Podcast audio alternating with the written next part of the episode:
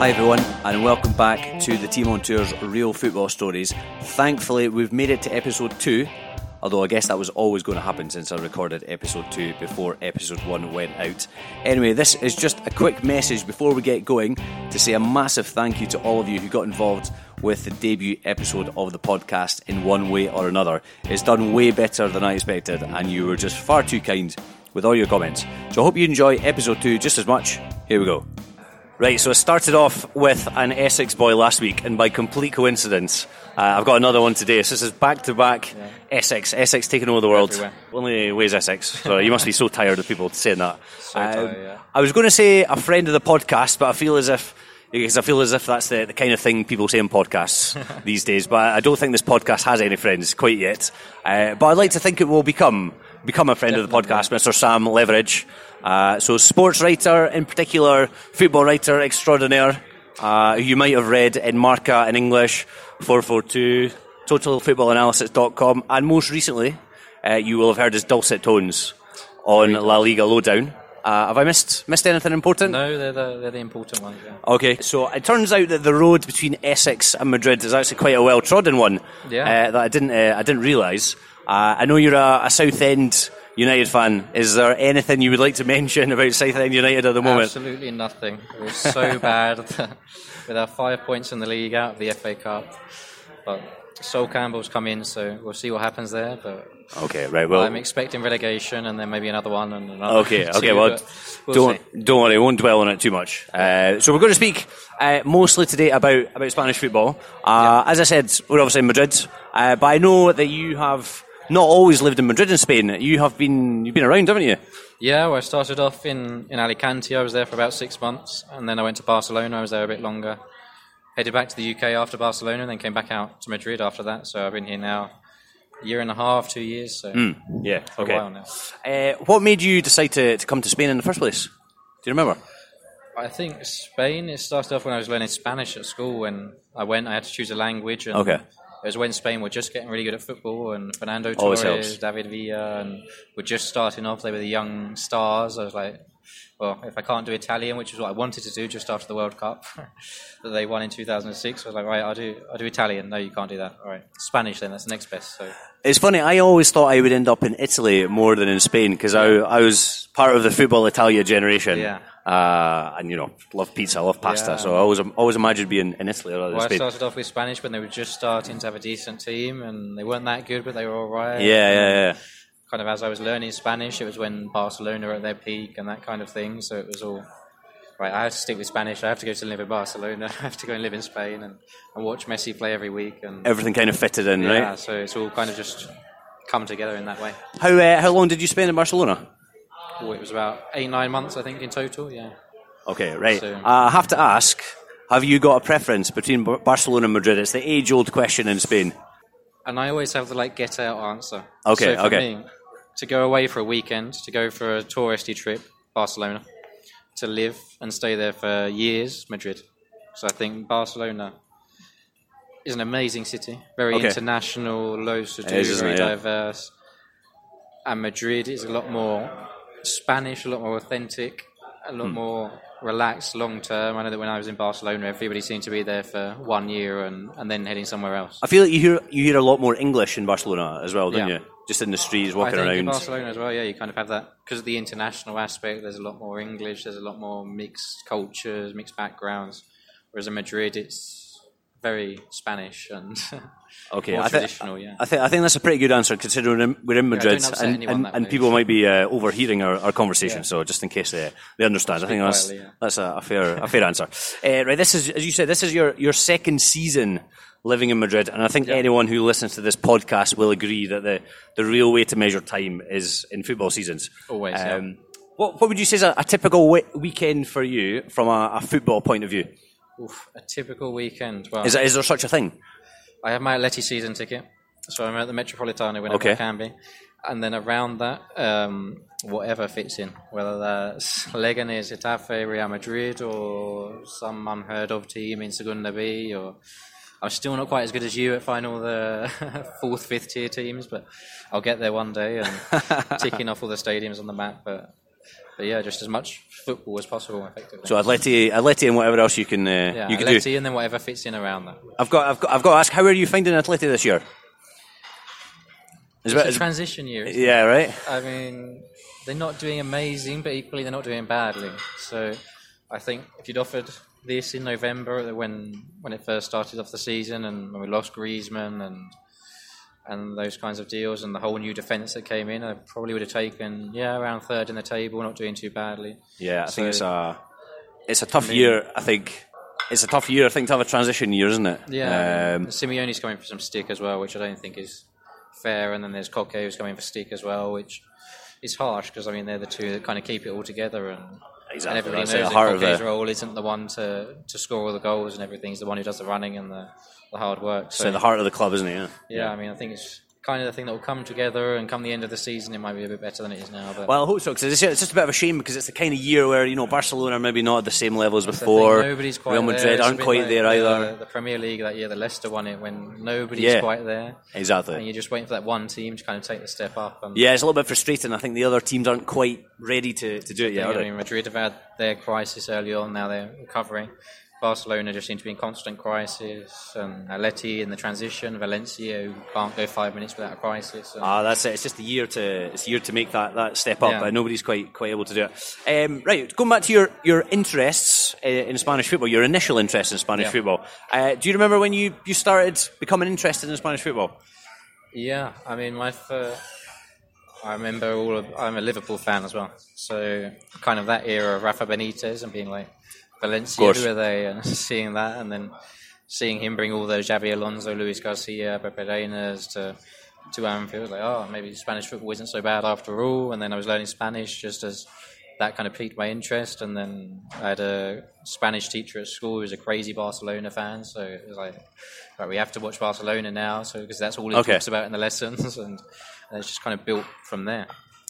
Okay, you're making you're making me feel really old because I, I remember I always remember for me it was like the, the first season or the only season when Ronaldo, the original Ronaldo, we'll Yeah. call him, was playing for Barcelona, uh, which I think was, was, was well before Rafa Benitez's time Yeah, at Liverpool. I mean, so my first, I'd say my first memory of Spanish football was a Christmas asking my grandparents for the Real Madrid shirt because I wanted the Beckham Real Madrid shirt. I Ah, yeah. why. I was a, I'm a Liverpool fan. I wanted the Beckham Real Madrid shirt. I don't understand it, but at the time it was the coolest present ever. That's it. The power, power of David Beckham's marketing. That's uh, that's so that's then it. obviously I developed a love for Barcelona and Obviously, yeah. Um, how did you how did you get into writing about Spanish football? About Spanish football, I think it was just kind of a, a coincidence, really. I mean, I started off doing lots of writing about football, about the Premier League, about Southend United, and Yeah. and doing a lot of football writing. And then I don't even know, one day it just kind of clicked in my head. I watch a lot of Spanish football. I love Spanish football. I speak Spanish.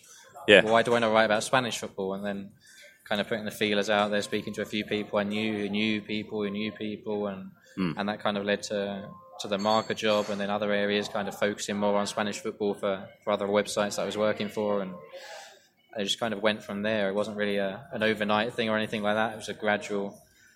Why have I not done this sooner? Kind of process. Yeah. Okay. Now you mentioned uh, you mentioned Marca there, and Yeah. obviously back home in the UK, uh, we don't have really anything comparable. I think with Marca, strange when you which is quite about it, straight. yeah. Yeah, because you can think about how football How crazy football people crazy are. Everyone is, yeah. Um, it's something that I do. I don't know if you've ever thought about it. I don't know if it's something that you think would Yeah, work no, back when at you home. go Or, past the newspaper stands here and you see like the four different sports newspapers that are out, and you think, how is there not a market for at least one in the UK? That you would think so, uh, for I sure. the, the daily newspapers do such a good job covering things, and so much online nowadays that who goes out and buys a new newspaper now? That Yeah, absolutely. Yeah, because how how big is the market brand? Because I know obviously, you know, I've been living here for a long time. People Yeah. who live here will be familiar with it, but maybe people who who haven't been and might not really realise just exactly how big market is. Obviously, you know, Yeah, no, some other of the things newspapers as well. Oh, because I mean, I obviously knew about Marca. I'd heard of it. I recognised it, even if it's just from like the BBC sport gossip columns or whatever. That you recognise Yeah. oh, Marca's that Spanish one that they talk about. But then, since I started working with them and things, and seeing kind of their presence in, in South America, in, in North America as well, that it's a lot better known than I thought it was. And so it's kind of a brand that I knew of from BBC sport gossip columns, from seeing the adverts and the stadiums, watching the games. But but being out here in Spain, it's kind of the sports newspaper to to read. So I, I just just uh, making a reference back to the uh, the football Italia again. I know we're speaking about Yeah, Spanish yeah. football, but I always remember this. You know the the image of James Richardson sitting in his little Reading the- Italian cafe reading the uh, Italian newspapers. I always wanted to be that guy in Spain. Yeah. uh, to be that guy. I think It was- everybody wanted to be that. Everybody guy. Wanted to be that guy. from that generation quite as much, but I wanted to be that guy. Yeah, right, exactly. And I thought, oh, Richardson sitting sitting in a little Spanish cafe, having my Yeah. little pincho de tortilla. I have the same thing, but with my marca. Spanish, but with Guillem Balagué and, and all the guys in Revista Yeah, yeah, La yeah. Liga there with their tapas and sangria and things, which they never ate and were surely made of plastic Exactly, and yeah. cardboard. But I'm just devastated people beat me beat me to it. It was the only it was the only problem. so close. I know. Could have, could have, what could have been? Um, now you work mostly for Marca in English. I think is that Yeah. Is that right? How extensive is Marca in English compared to Spanish? Because obviously, you know, live in Spain, so the first Yeah. language is Spanish. How extensive or how in depth is Marca in English compared to in Spanish? Would you say? I mean, in terms of the big clubs, the Real Madrids, the Barcelonas, the Atleticos, those kinds of things, it's I say it's more or less the same. I mean, everything that they do about those clubs is is there in English. So for those, I'd say it's equal. And then obviously the smaller clubs, your Leganes, your Eibars, it's not quite as in depth. Obviously, there's Yeah. there's coverage of them, and I mean, in Spanish, obviously each of them has their own correspondent who only focuses on that club, which in English isn't quite at that level yet. Who knows? Maybe one day, but. But obviously, you have a lot of people going to the English website who are only interested in Real Madrid or only interested in Barcelona. So, I mean, obviously, it's kind of natural that there's going to be more focus on them with a bit of focus on the other clubs. But I think that's the kind of thing that everybody wants to see is more English language, whether that's Marca or anywhere, really. I guess that's what sells, isn't it? That's what's Yeah. what people are interested I in. So mean, it's kind of logical. These kind of online platforms where it's all pay per click for the adverts and things like that. So, Yeah, no, no, for sure. Um, what kind of work do you do specifically with Marca? So with Marca, it's mostly writing, so whether that's like match reports or kind of translating, adapting things from the, the Spanish language website and the newspaper and interviews, that kind of thing. So quite varied, yeah. Do you enjoy doing the match reports? Yeah, no, I mean it's quite interesting. Obviously, it depends on the game, Yeah. and you have to be quite careful when you're doing the, the big teams to not upset anybody, to not. Ah, be- really? Yeah. Yeah, Is that is it's- I that mean, is that advice that you get? Is that what they tell you? No, not so much advice that you get, but just the social media reactions that you don't even think about. That Ah, you right, okay. something and then someone from America or someone from India then sends you a tweet like, "I can't believe you said that Luis Suarez missed a sitter."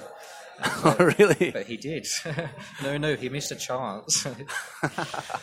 and the number of kind of tweets and things that you get, and that you just don't think about when It's you're like writing it, that you innocu- might upset innocuous things, yeah. I mean, I'm sure all the the high profile writers, the Sid Lowe's and things, must get thousands of them for everything they write almost. But yeah, finding that balance to not upset anybody, but uh, Oh, cover yeah, it Sid- accurately is. Sid Lowe's got to his no- notification switched off on his Yeah, phone, I hope he otherwise does he's for his own uh, yeah. going through the roof there. Yeah. Um, no, the, the reason I asked it was I, I spent a bit of time writing match reports, Yeah. uh, which I absolutely hated doing.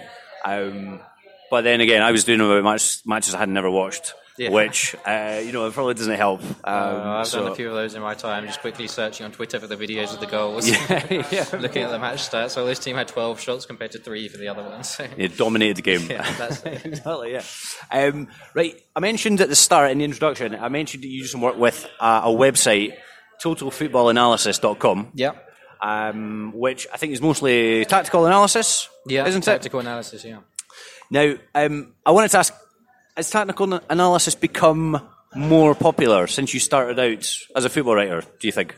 Yeah, definitely. I mean, even three or four years ago, I can barely think of anything that was kind of tactical analysis. I mean, there are a few books that came out and things, Inverting the Pyramid and, and Yeah. those kinds of books, but even three or four years ago, there weren't really like a match analysis pieces that really looked into things. So Yeah. it's interesting to see how it's grown, how it is growing now, and, and to see the depth that, that you can go into with all the stats, which are so much easier to access now than they used to be. And, and when we were writing these pieces, and you log into the tools and things, and you see so much information. It's, So like, it's amazing how much there is. this, and I could write.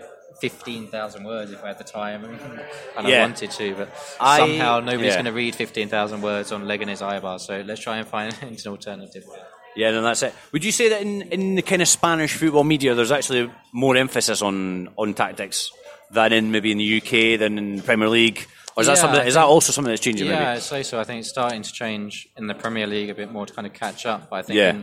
And again, it kind of goes back to what we mentioned earlier with the Spanish sports newspapers and things, because they have so many resources dedicated only to talking about Real Madrid. So if they have 10 journalists covering one game, then one guy can focus on the stats and the Yeah, tactical yeah. analysis a lot more.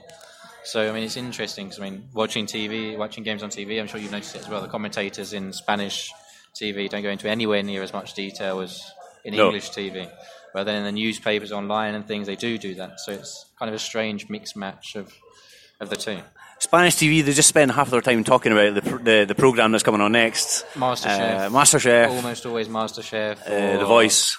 Yeah, or just random things like, oh, did you see that show that was on last night? It's like, this is the classic. Why are we talking about MasterChef again?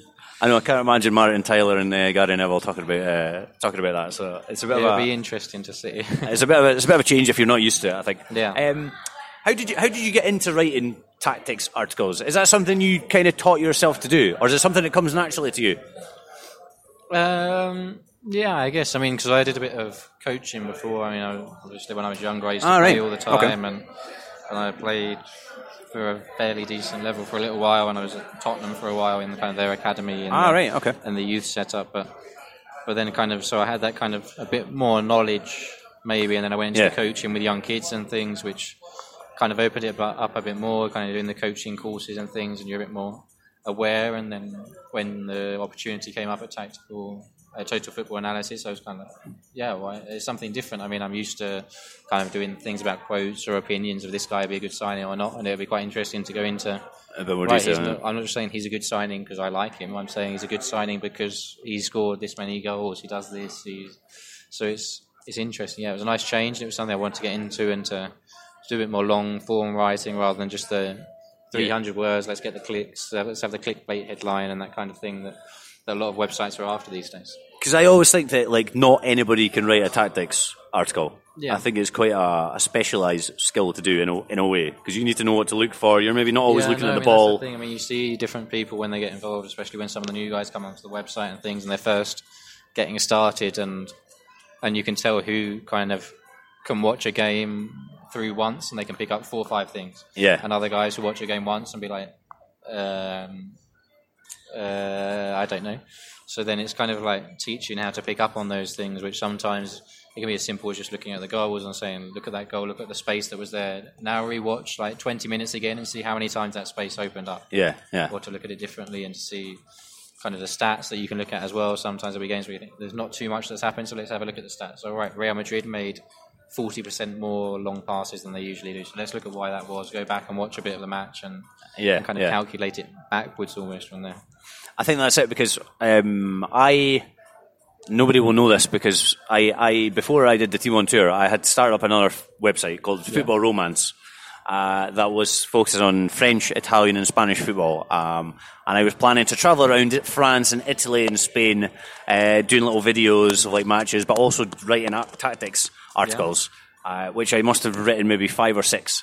Um, and for me, it was I think I was quite happy with the result, but the, to get to the result took so much Yeah. time. That's the thing. I mean, you write a say two thousand word tactical analysis, and it will take three, four times longer than a, Yeah. a two thousand word article or an opinion or whatever. So Exactly. it does take longer because you do have to watch the match through start to finish, maybe rewatch. You, like, start and stop it and, like, pause it and rewind. stopping, yeah, and then when you're trying to get kind of your images and your videos to show exactly what you're saying, and Yeah. and no, this isn't quite the moment that I want. I want Benzema to be a bit further forward or whatever. So you're just looking for exactly that moment to prove it. But But it's, ama- it's amazing, as you said. I think it's amazing some of the help that you get out there from like uh, from WhoScored. I think it's got a lot of stuff. Um, what was the one that four four two had? That I think they've only got the yeah, stat zone. or stat zone and that. It's only on a, it's only on iPhone. I mean, all of those things which are available free and that anyone can access. So it's just there's so much that you can use now, and then obviously there's more advanced ones, the Wyscouts and and your Obviously, now Opta, let's move which on. Yeah. Have kind of the so much data that you kind of go in there and you're like, I'm a bit lost where to start. It just gives you a headache, doesn't it, when with you the get started? with the recoveries percentage in which area of the pitch and things like, what does this mean? But Yeah, yeah. after a while, you kind of it clicks in your head, you get used to it. And Yeah. Um, are there are there any other kind of writers that maybe focus on tactics that you kind of look to for a bit of inspiration when you, you started? You mentioned obviously inverting the pyramid, obviously Jonathan Wilson, Yeah. who wrote it. Uh, obviously Michael Cox done a Michael lot of Cox does stuff as well. Athletic, yeah, I mean, another one is one of the guys involved in Total Football Analysis, Lee Scott, who's who's just released a book on Pep Guardiola, Man City, and Oh, that's right. and Yeah. he's really good, knows everything there is to know, and a lot of the other guys at Total Football Analysis as well has got really good level. I mean, there's a few guys over there, Daryl, who I can't even pronounce his surname, Guyard, and and Domagoj as well. So there's a few guys who are, who really know their stuff. Yeah. Would you say that analysing a game in a lot of tactical detail does it take away any any of the enjoyment of watching a game? Because I, I, found for me it did a little bit. To be honest, I'm not going to lie. watch a game that I want to watch. You wouldn't do I it. will usually watch it through first and not even think Not about think it. about it. As soon as I start thinking about it, I'm like, "Well, that was an interesting run from Modric. I'm now going to watch Modric for the next ten minutes." Yeah, and yeah. you completely lose track of the whole game. And Yeah. And so now, if I'm going to a game to watch it live or something, I try not to think about it too much. I might be like, "Oh, I'm going to make a mental note that that's just happened," and look back later to see if that was a tactical pattern or if it's just one thing that I saw at one point and I wasn't paying too much attention. So it's I'd say you can't really watch a game that you want to watch first time round and really analyze it because it takes it away. It's like you're working while you're while you're watching, which is one of the negatives of covering football as a writer and things. But That's it. Because sometimes I don't know about you, but sometimes I get some of my friends, and I'm, you know, I don't, I don't write tactics articles really, not anymore. But um, I've had people say to me, "Oh, so why, why was in the team I support? Oh, so what happened? What was the movements? What was, you know, what was going on? Why did they win? Why are they not controlling midfield battle?" I'm like, "Look, this is my team. When I'm yeah, watching my team, I'm team just there play, saying, "Go for it, shoot, shoot!" Exactly. When he's on the halfway line, I know it's not the best thing to do, Yeah. but there's no way I'm going to tactically analyse my own team No, uh, I mean, in the heat of the in the heat of the battle. I've done a few tactical analysis pieces on Southend, but It's hard, isn't it? but I try not to do them for the games because I just can't. I'm not capable of doing it. I could do it for any other game, but just not Southend. Exactly. And yeah. then there's been times where I think like the last two pieces I've written were the last two times we fired a manager, and it started off as a bit of a rant. All right, okay. this is everything that he's done wrong, and then it slowly turned into. Oh wait, but I, I need to add a bit more analysis in here because I've just put the defence is awful, the midfields are rubbish, the strikers don't score. Sack- sack them all. Uh, now I need to go and add in the actual analysis. Um, I know that you have written different types of analysis articles. I think you've done some scouting reports, Yeah. team analysis, manager analysis, match Yeah. analysis. Do you kind of approach them all? I guess you approach them all in slightly different ways, or are there certain Yeah, things you would focus on and like a player Yeah. analysis? Or So probably the most simple is a is a match analysis because it's as simple as. Mean, obviously, you need a bit of context to understand what how all the teams set up, what they Yeah. what they've been like in the last few games, that kind of thing. But you can more or less just watch that game and kind of get an understanding. Whereas for a, a player report or scouting report, that kind of thing, you need to really dig into it and see. I can watch 90 minutes and he can play as an attacking midfielder, but in another 90 minutes he'll play as a holding midfielder. yeah, So how do you analyse that? I, mean, I did one on Thomas Partey for the, the TFA magazine last month, and and Thomas for Ghana he plays in a really advanced kind of attacking playmaker role, and for Atleti he's the, the holding midfielder. So it's how do you combine those two into Yeah. one analysis? into one player. Yeah, And then obviously the manager ones can can vary as well because one game you can set up very offensively, the next very defensively. So how do you That's it. all of those different aspects of, of their setup? just moving on to, to your kind of work in general. Uh, Yeah. What kind of what kind of writing or what kind of work do you do the most? Obviously, we mentioned again at the start Yeah. uh, that you started uh, working with La Liga Lowdown, uh, doing kind of more kind of audio stuff, um, social media stuff as well. Um, I don't know. Do you have a do you have a preference? Is there anything that you like more than anything else? No, I mean uh, it's a hard one to answer because obviously I've done a lot of the writing and stuff. I've done it for so long, and then I think I got to a point with the the general writing that I was like, I want a bit more. So I started doing the tactical analysis, which which is really interesting. But then there are times where it's so intense and, and focused that it's like, oh, I need a break. I need to not write a match analysis for a few days just to, to disconnect. And then obviously with the Liga Lowdown, it's been kind of a big change. The podcast, which I've done some for, for Marca before, but but not too many. And then kind of the videos and things, which it was kind of really going in the deep end and trying something which I hadn't really done before, and, and it was good. Yeah, I mean the things that I hadn't done since I was at work experience in school, and, and It's that good kind to of it's thing. good to add some strings to your bow, isn't it? I yeah, think kind uh, of diversify and mix things up a bit, and it's quite interesting to be. I mean, being out here in Spain to go and talk to all the fans and things, and and it's kind of more integrating yourself into that very different fan culture that there is here compared to in the UK. uh, well, uh, just I'm glad that you mentioned that. How would you how would you describe the difference from your time of you I know obviously going to stadiums in Spain compared I to going even remember when I first saw it, but the one that best sums it up for me was that in the UK you go to support your team and and to cheer them on and to do that. But in Spain, it's a bit more that you go to be entertained by your team, and and it's a bit more like going to the theatre in Spain, which to some extent isn't true because you have all the ultras and the fan groups who are crazy like any English football fan you'll find. But there are some teams, some stadiums where it's a bit more like they go. Real Madrid fans, especially, they go to the Bernabeu to be to be entertained. Yeah, I mentioned that in the And last if you, uh, only last lo- week. if you only win two 0 then oh, I'm not sure if I'm going to clap you off at the end. So it's it's strange mix, really. Yeah. Yeah, no, I think there's definitely there's definitely that difference. I would I would agree with that. Um, what would, what would you say is the favourite thing that you've worked on? Is there something that really stands out for you as like the something you're especially proud of, a piece of work that you've done?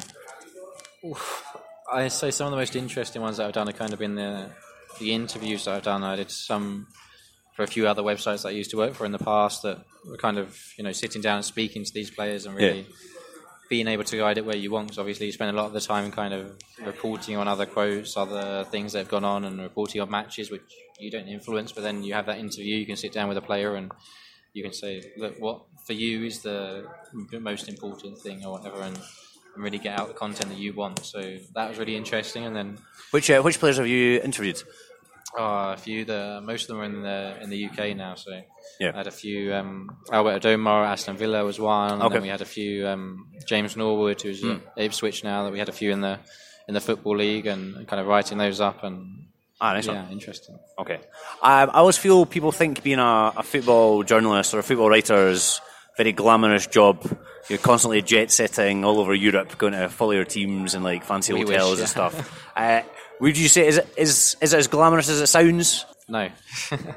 In short, no, no. Oh. I mean, lots of late nights, lots of weekend working, lots of of going to watch football, and I think that's the one thing where now I, when I first started working doing football writing and that kind of thing, it was kind of the right. So this is like every time I watch a football match now, I, I'm going to write something about it. Yeah. And kind of lose the enjoyment of watching football. It's like, but this is work now. I'm working. I, I don't want to watch Everton against Wigan or whatever. So like that's work now, and so then kind of building that divide of no, that's not work, but this is is kind of Yeah. kind of a point that you have to get to, and I think I'm there now, so I can divide it. But even when you're at games and you've got accreditation and things, it's you're watching, but you're also thinking I have to write a report about this, or I have to do that, I have to put a video together, and and then you're going down to the to the press conferences and things, and, and the first few times it's like, wow, I'm sat in the same room as as this guy, and then after a few, you're like. Yeah, but why don't you give me the microphone to ask the question? Or Yeah. why is that guy always got the question that goes on for 20 minutes? Yeah, I think it's something I've really noticed this season with the, just with the vlog. Is that obviously I've done a certain number of vlogs, but I've I've been to more games where I've not been vlogging, and I think I feel like I've appreciated it more now. Yeah, you kind of need to get that you love kind of just the game. exactly. yeah. You kind of relax and you kind of take it in a bit more. and you think I'm just going to sit here, watch with a beer, and just watch the game and see what happens. And Exactly, and then I'll have another beer after, Crazy, yeah. and it's fine. Yeah, Uh, and afterwards, I'm not thinking I've got 20 minutes to send my match report off. You think, yeah, let's have another beer. Exactly. You don't have to think about all the work you've got to Yeah. do uh, later on. Yeah. Um, right. Obviously, just to just to finish, we're in Spain. Is uh, have you have you adopted a Spanish team? Kind You obviously got an Atletico season ticket. I have an Atleti So- season ticket, so I guess my team. I mean, don't ask the guys at work because when I came, I said I was a Barcelona fan. Obviously, my Barcelona's Spanish oh, team. Oh, it's all coming out now. And then living there in Barcelona, it's like right, Barcelona, my team. That's logical. Yeah. And then I came to Madrid, and I was still like, no, Barcelona, my team. Like, I'm going to stick with Barcelona. Yeah.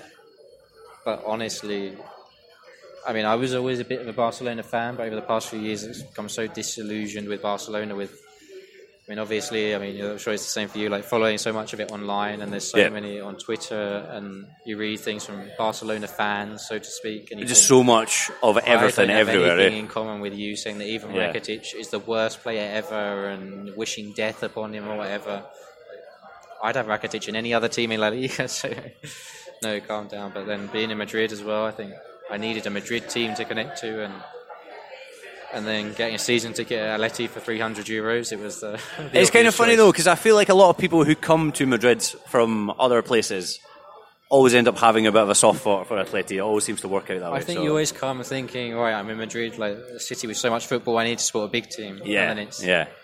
Real Madrid. I mean, nothing against Real Madrid, but there's a certain type of person who wants to be a Real Madrid fan, and a certain type of person who wants to be an Atletico fan, and I mean, I'm saying that as a past Barcelona fan. It's exactly the same as saying you can't be a Real Madrid fan, but I think there's a certain type of person who wants to support the team that wins everything, and then other people who like seeing their team suffer.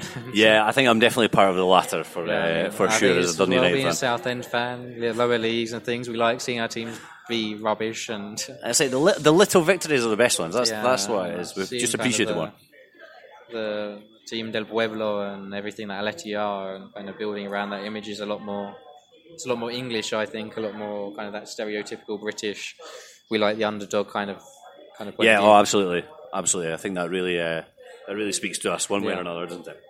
Anyway, Sam, it's been an absolute pleasure. Thank you so much for your time, and we need to catch a game with you sometime soon. It's been been too long. Yeah, Rio last time, wasn't it? It was, isn't it? Big thanks to Sam for sharing his stories about the different aspects of being a football writer and just living in Spain in general. So make sure you follow him at Sam Leveridge on Twitter. You can also find his work, as we mentioned, at Marca in English, totalfootballanalysis.com, and La Liga Loadout, which are all pretty easy to find on Twitter and online in general. Also, please subscribe to the podcast. So we're on Apple Podcasts, Google Podcasts, and Spotify, amongst others. Leave a review, hopefully a positive one, if your chosen platform allows you to do so. And you'll be hearing from me again next Thursday. Until then.